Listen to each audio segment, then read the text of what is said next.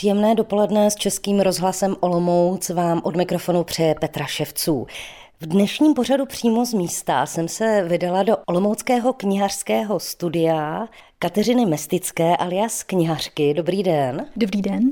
My si dnes společně nejen prohlídneme to vaše studio, které je spojeno také s dílnou a kde je spousta zajímavých historických strojů, které jsou ale dodnes funkční, ale ukážeme si také, jak se vyrábí fotoalbum a nebo jaké druhy knižních vazeb se dodnes používají a využívají třeba pro vazbu moderních sešitů, které si třeba doma můžeme vyrobit. Tak představ Představte nám to svoje studio. Co tady všechno najdeme? Knihařské studio Knihařka má vlastně několik částí. Velká část stojí na výrobě, ale zároveň se soustředuji i na tento prostor, aby tady vznikaly tvůrčí kurzy. Ráda předávám to řemeslo, takže v této místnosti vyklízím místo, kde bude velký stůl, potahuji sedáky židlí a hledám nábytek po bazarech, který má příběh a duši. Protože funguje jako e-shop, tak tu mám i sklad, kde se expedují zásilky a ráda se zaměřuji na zajímavou prezentaci, tak si tady vytvářím i takové digitální zázemí pro focení věcí na Instagram a e-shop a tvoření videí tak eh, je to takový eh, můj knihařský svět. Váš knihařský svět, do kterého jste začala pronikat eh, zhruba před osmi lety. Co vás k té knihařině přivedlo? Já jsem studovala grafický design. O knihařinu jsem vlastně moc nezavadila, ačkoliv jsem pro ní připravovala design a typografii a byla jsem vlastně směrovaná, že bych měla pracovat v digitální sféře, připravovat grafiku. A v jednom bodě se to najednou jako seplo, že bych chtěla od toho digitálna a softwaru jít trošku do ruční práce, protože já jsem vždycky byla takový tvůrčí člověk, který ale si myslel, že bude dělat spíš módní návrhářství, který mi vůbec nešlo, takže jsem se jenom přeorientovala na jiný druh šití a to byl papír sešitové vazby a ten prvotní impuls byl výroba fotoalba, protože jsem měla vždycky ráda. Vy jste říkala, že tady tvoříte prostor, ve kterém chcete ty znalosti, které jste za těch 8 let nabyla předávat. To znamená, že už to řemeslo jak si ovládáte. Co všechno jste se musela naučit? Jaké byly ty začátky? Co bylo nejtěžší? No řekla bych, že nejtěžší bylo úplně všechno, protože já jsem o tom nevěděla vůbec nic. Nejsem vlastně vystudovaný knihář. Takže já jsem se rozhodla jednoho dne, že budu vyrábět minimalistický alba a teprve začala zjišťovat, co k tomu je potřeba. Takže jsem hledala, jestli se to dá někde studovat, jestli jsou nějaký kurzy a postupně jsem na pár z nich šla a potom pokusem a omylem zjišťovala, že jsou potřeba určité stroje, nějaké znalosti o papírech a jak se s tím pracuje a snažila se to dostat do rukou. Čím vás to knihařské řemeslo fascinuje? Proč u něho zůstáváte, proč ho rozvíjíte, proč se mu chcete věnovat? Pro mě je to fakt úplně takový hodně záludný, bohatý svět, který odkrývá strašně moc vrstev a strašně moc segmentů a nejvíc mi na tom líbí, že prostě když se vyrobí plochý arch a ten se prostě párkrát složí, sešije, ořízne, tak z toho vyjde úplně jiná věc, kterou se dá listovat a ještě má další účel a dá se s tím prostě pracovat a zdobit nejdůležitější věc byla opravdu se to učit tak, jak se to učilo kdysi a vycházet z toho, ale potom v určitém bodě, protože se spíš formuji jako tvůrce, by bylo důležité od toho odejít nebo na tom zkusit s tím pracovat jinak, protože já mám hrozně ráda uh, novátorské věci, jiný přístup, uh, nedělat to, co už bylo, ale snažit se tomu vždycky dát něco svého. Takže vlastně tak s respektem na tu minulost a vyprávět ty příběhy, jak to bylo, ukazovat a vlastně objevovat to i s těmi dalšími sledujícími, kteří vlastně taky mají rádi tady ty knihařské příběhy a stará řemesla, ale zároveň tomu dát i něco nového. Právě teď stojíme u takové zajímavé skříně vysoké, která má spoustu šuplíků a jsme u skříně plné papíru, protože papír to je v knihařině základ. E, my si chceme ukázat, jak se vyrábí fotoalbum od začátku do konce a u toho papíru to začíná. Přesně na papíru to stojí a padá. Dělí se podle určitý gramáže, barev a výrobců, takže třeba do fotoalb používám papír, který má gramáž jako vizitkový papír, tedy 300 gramů. Mám to tady uloženo vlastně v takových starých skříních, které jsou staré, řekla bych, asi tak 30 let a dřív fungovaly jako v papírnictví a jsou podle mě dělané na míru. Je to takové pevné dřevo, ten šuplík je úzký, pojme balík papíru a má přesně rozměr na ty archy. Papír je velice háklivý na vlhkost a jak se s ním zachází, takže já s ním opravdu jednám hrozně citlivě. Takže vlastně jsou uloženo proto tady vlastně v takových arších, aby vlastně se nepomačkali a zároveň, kdyby byly na sobě, tak jsou i hodně těžké. Tak vy jste jeden ten arch eh, toho šedého papíru eh, vytáhla, on je docela velký. Tenhle nám bude stačit na výrobu jednoho fotoalba? Určitě ne, to bychom si vyrobili asi tak možná 8 stran, takže vlastně já třeba na jedno album budu potřebovat třeba pět archů ale beru po jednom. Tady mám potom jiný stroj, ten se jmenuje Papšer, jsou to pákové nůžky, taková velkoformátová řezačka. Když si tady odměřím pravítkem vlastně doraz, budu vyrábět třeba malinké fotoalbum, tak si tady připravím právě tu vzdálenost.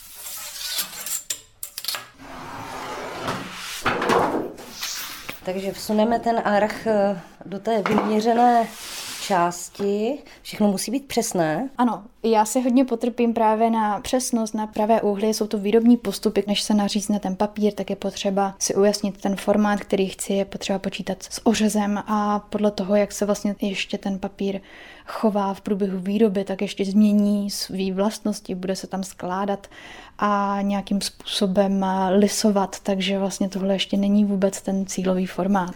Ano, jsme na začátku, já bych popsala tu řezačku. Tohle je takový, řekla bych, mohutný stroj, eh, je celokovový. Dýchá to jakousi historii, protože nevypadá to jako úplně nejmodernější kousek. Je to těžký lidinový papšer a vlastně to se i k tomu pojí, že když si ho člověk chce pořídit, tak pak musí hodně řešit, eh, jak ho sem vůbec dostat, jak ho nabrousit. A tady tenhle byl opravdu komplikovaný v tom, že má prasklou čepel, kterou vlastně jsme nějakým způsobem zase museli opravit. A přesto má spoustu nějakých odchylek, takže ono vlastně každý ten stroj je ještě tím, jak je starý, tak je nedokonalý. A umím si představit, že třeba před těmi 50 lety eh, sloužil prostě asi v nějaké knihařské dílně. Je to vlastně soustava dvou nožů. Jeden nůž je vlastně ta horní čepel a ten druhý nůž je vlastně ta spodní a oni jsou vůči sobě v nějakém úhlu.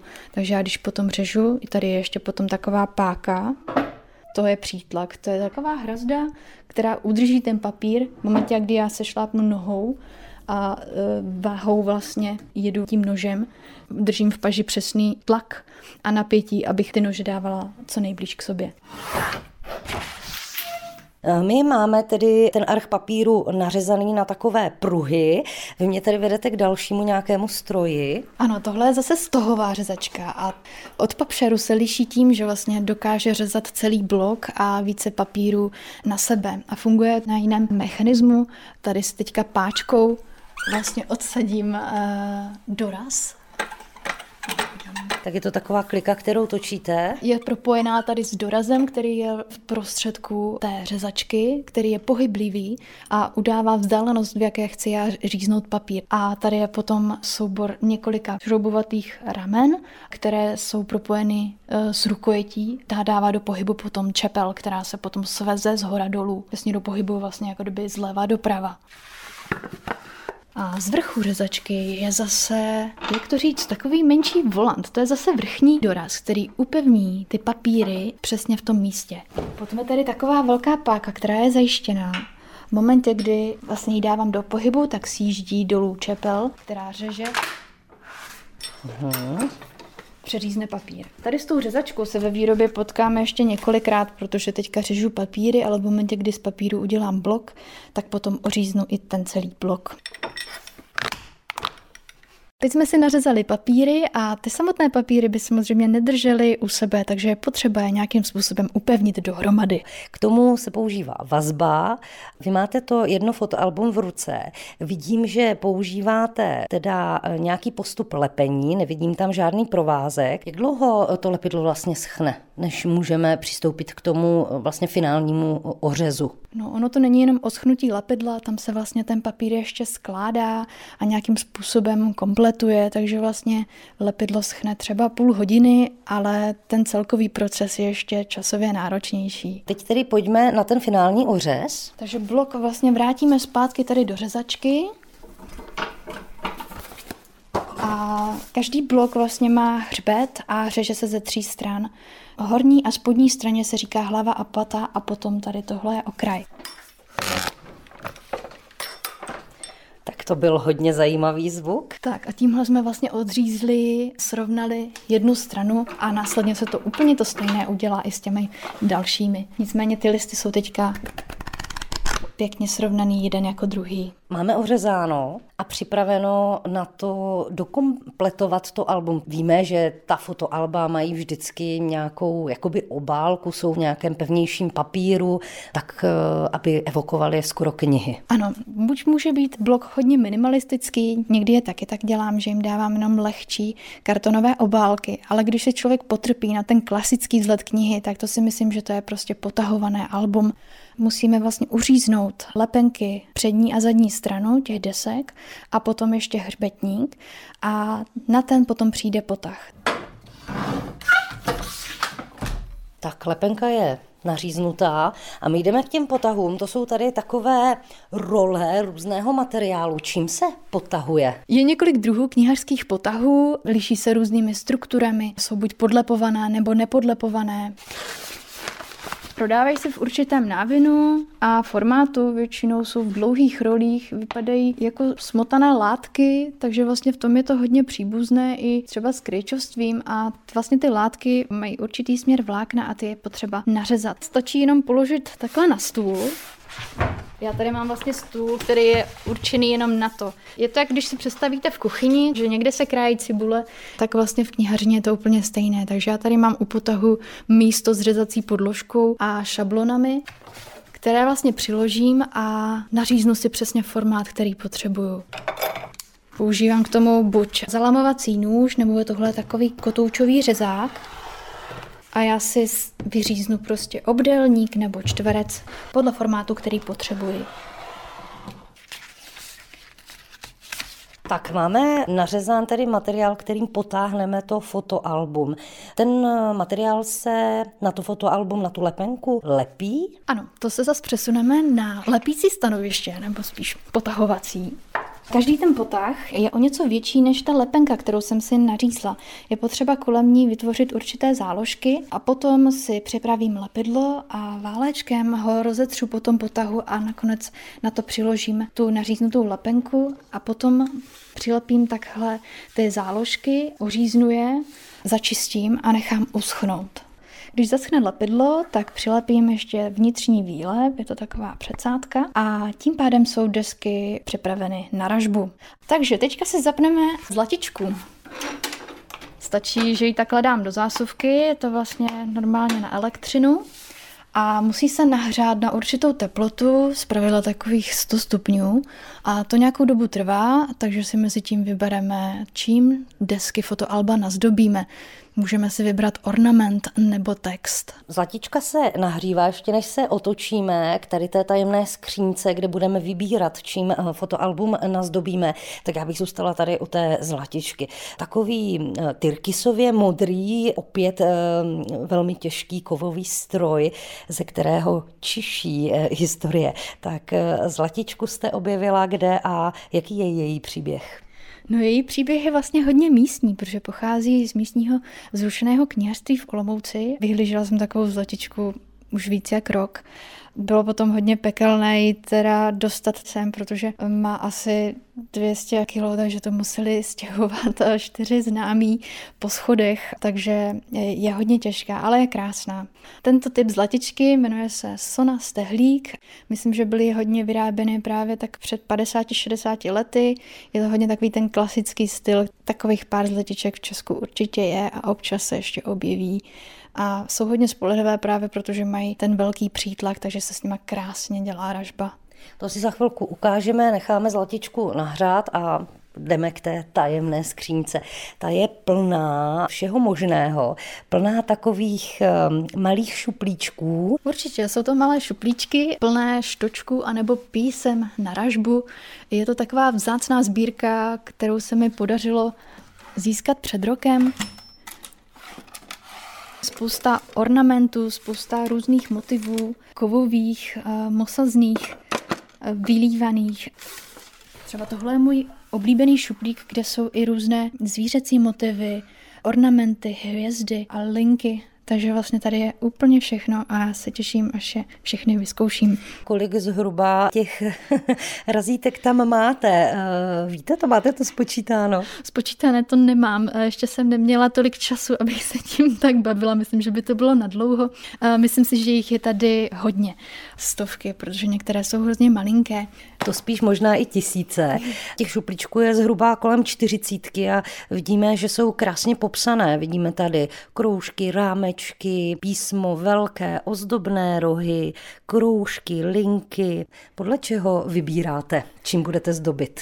No většinou je to na přání nebo když vyrábím nějakou kolekci, ale jak je to vlastně takhle pěkně popsáno, tak to ono úplně nebývá běžné. Je to asi celoživotní sbírka po jednom knihaři, ten byl hodně pečlivý právě asi v tom zhromažďování a popsání těch šuplíčků a vytvořil si i takové album, kde jsou všechny ty motivy pěkně vyražené já vlastně o tom knihaři vůbec nic nevím, ale podle toho, jak si organizoval dílnu, uh, usuzuju, že byl velmi v tomhle zajímavý a asi i hodně zkušený. Takže vy vlastně k tomu máte i takový katalog, který si případně člověk může prolistovat a vybrat si ten ornament, který se mu líbí. A já vlastně bych právě tady tyhle ornamenty chtěla více zakomponovat do tvorby a tam, kde vlastně normálně bývá tisk, papírnictví, tak já právě bych chtěla jít cestou ražby pořadu přímo z místa Českého rozhlasu Olomouc Kateřina Mestická alias knihařka, u které jsme na návštěvě v jejím knihařském studiu. Otevřela další tajemnou skříňku,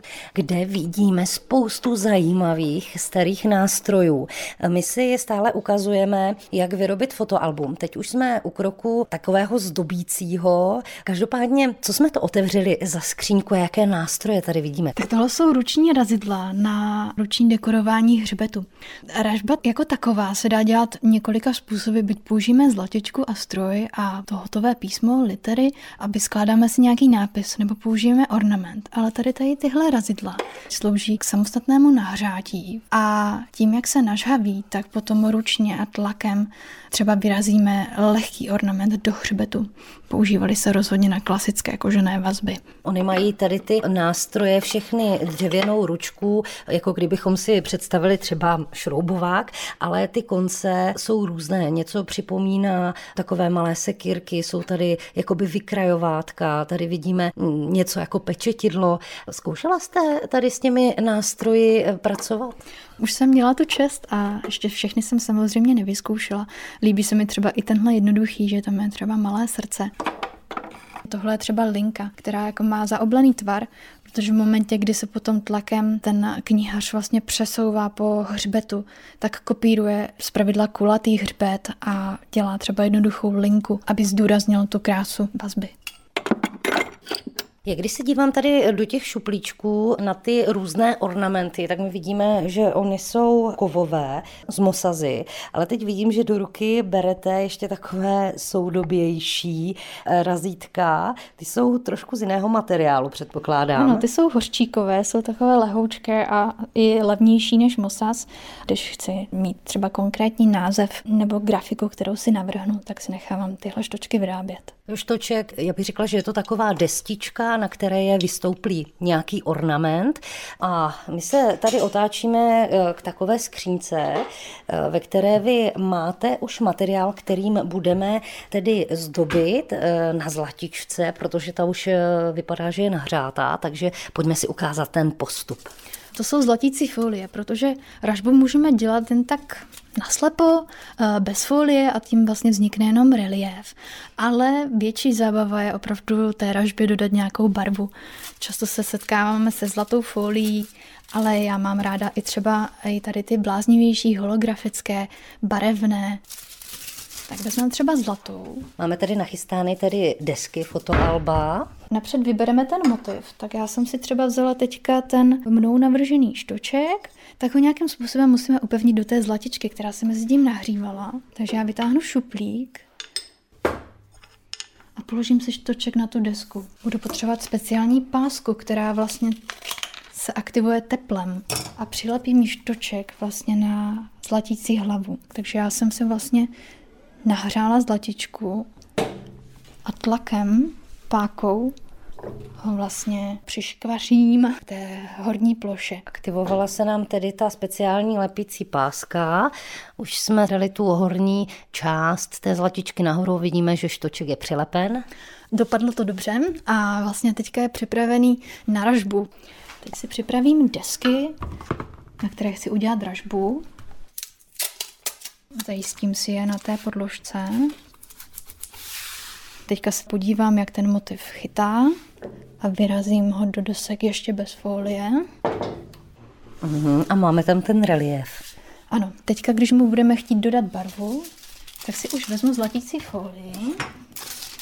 Zlatící folie má takhle obě dvě strany. Jedna je lesklá, jedna je matná a většina lidí si myslí, že by ta zlatá barva měla přijít dolů, ale vlastně my ji dáme nahoru tím teplem, ten motiv ji vlastně vypálí do té desky. Takže ji položím přes ten motiv, zasunu zpět šuplík a tlakem pákou obtisknu. Uh-huh. Vidím, jak to udělalo teďka relief, vidím, kde chytá. A pomalu ji sundávám. Máme ozdobeny desky zlatičkou, tak jak jsme chtěli. Teď musíme to album ještě nějakým způsobem dát dohromady, abychom do něho mohli začít vkládat fotky a mohli jim listovat. Ano, tohle už je opravdu konečná fáze, takže v momentě, kdy už máme ražbu hotovou, tak se vrátím k bloku a zavěsím desky spolu s albem do sebe a slepím je. A teď se dostáváme k další z vašich aktivit, což jsou workshopy, vlastně jakési dílny pro lidi, kteří se chtějí naučit šít sešity, po případě se naučit prastarému řemeslu knižní vazby, konkrétně šité knižní vazby. Když bylo období covidu, tak eh, vy jste to, že všechno bylo zavřeno, využila k tomu, že jste připravila takové návody, aby si lidé mohli sešít sešit doma. Nicméně, my si teďka vlastně některé ty postupy ukážeme a popíšeme. Vy ty sešity s těmi návody máte celkem tři. Co představujete? Základní knihařské vazby mají označení písmeny V1 až V8 a třeba V1 je věnovaná sešitovým vazbám, ty známe všichni ze školy, je buď se svaknutá s kobičkou nebo prošitá nití, ale já jsem se to rozhodla ještě propojit i s klasickou výšivkou a doplnit tam trošku kreativních stehů. To vaše šití klasického sešitu je takové ozdobnější. Já tady vidím eh, další dvě vazby, eh, další dva zápisníky. Ty hřbety jsou viditelné, vidíme tam to šití, ale jsou trošku odlišné. Každý má to šití trošku jiné. Tohle je třeba šitá vazba s otevřeným hřbetem a kopská vazba mají spolu společné to, že jsou šité na složky.